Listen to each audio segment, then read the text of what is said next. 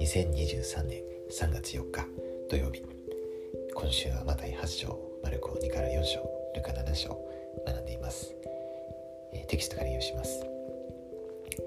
イエス・キリストは人生の嵐のただ中にあっても平安をもたらす力を持っておられる。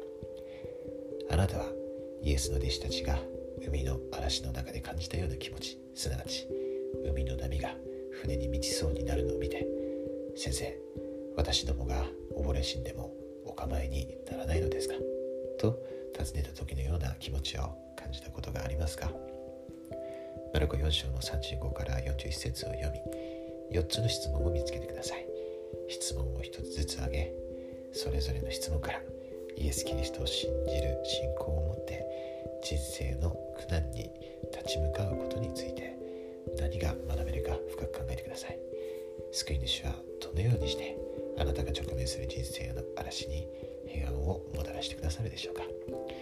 リサ・エル・ハークネス沈まれ黙れ。リアホの2020年11月号80から82ページも参照してください、えー、ということでこの映画ですね、恐れから信仰へというですね。綺麗な絵ですね。そしてこのイエス様のこう力を感じさせるですね、えー、でこのエピソードのですね絵が差し描いてます。この4つの質問ってありますけれどもこの弟子たちの2つの質問とイエス様の2つの質問ですね、えー、40節読みます。イエスは彼らに言われた。ぜそんなに怖がるのか。どうして信仰がないのか。ですね。あのまあ嵐が来たらですね。私たちがこの人たちと同じあの場面にですねいたらまあおそらく同じような対応したんじゃないかなと思うんですけどなんで怖がるんでしょうかね、なんで信仰が、えー、持てないんでしょうかね。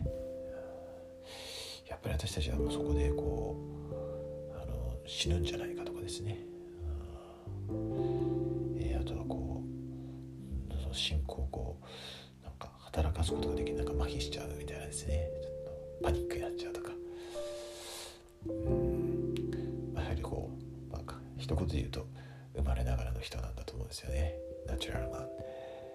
えー、自然な人であればそうなってしまうわけですよね。ただ私たちがあのもしからしなに一粒の信仰があってそれを働かせればあの山を動かすことができますね。この場合で言えば嵐をあの止めることができるわけですね、うんまあ、イエス様のようにこう沈まれ黙れとですね、えー、は言わないかもしれませんけども本当にその嵐が静まるようにですね、えー、やむようにあの信仰を持って祈ることができるわけですよね、それが本当に大切ですね。その一歩がですね、えー、そして今日一日私たちもその信仰を持って歩むことができます、まあ、今この今現在ですねそういう人生の嵐を経験している兄弟姉妹たちもいらっしゃると思うんですね、え、そして過去にあったりとか、まあ、これからまあまあこれからはもう間違いなく私たち全員経験します。ものすごい嵐がやってきますね。ですからそれをこう乗り越える時にこのイエス様が教えられている信仰ですね。この恐れと信仰は相対するものですからその恐れを捨てて全てを主に委ねて主に頼る時にペテルはガリラ湖を歩いたようですね。私たちも歩むことができます。それも普通の人間に考えてもどうやっても説明できないですしわからないんですけれども科学的にはですね。しかしあの真理に基づけばそれはあの普通に起こることです。そして私はそういう経験をあの主の最高輪までたくさん経験します。あのイザヤ書はですね黙示録やいろんな宣伝に予言されていることがれから成就していきます。イエス様が私たちの救い主鋼主であることこの全世界を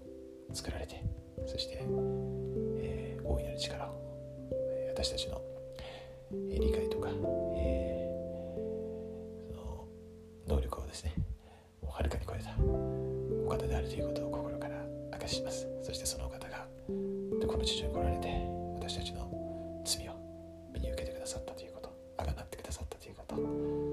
もし私たちがその救い主を信じて悔い改めるならば私たちの罪許されて終わりまで大事なのならば手の土まで帰れるということ心からイエス・キリストの皆によって明かします。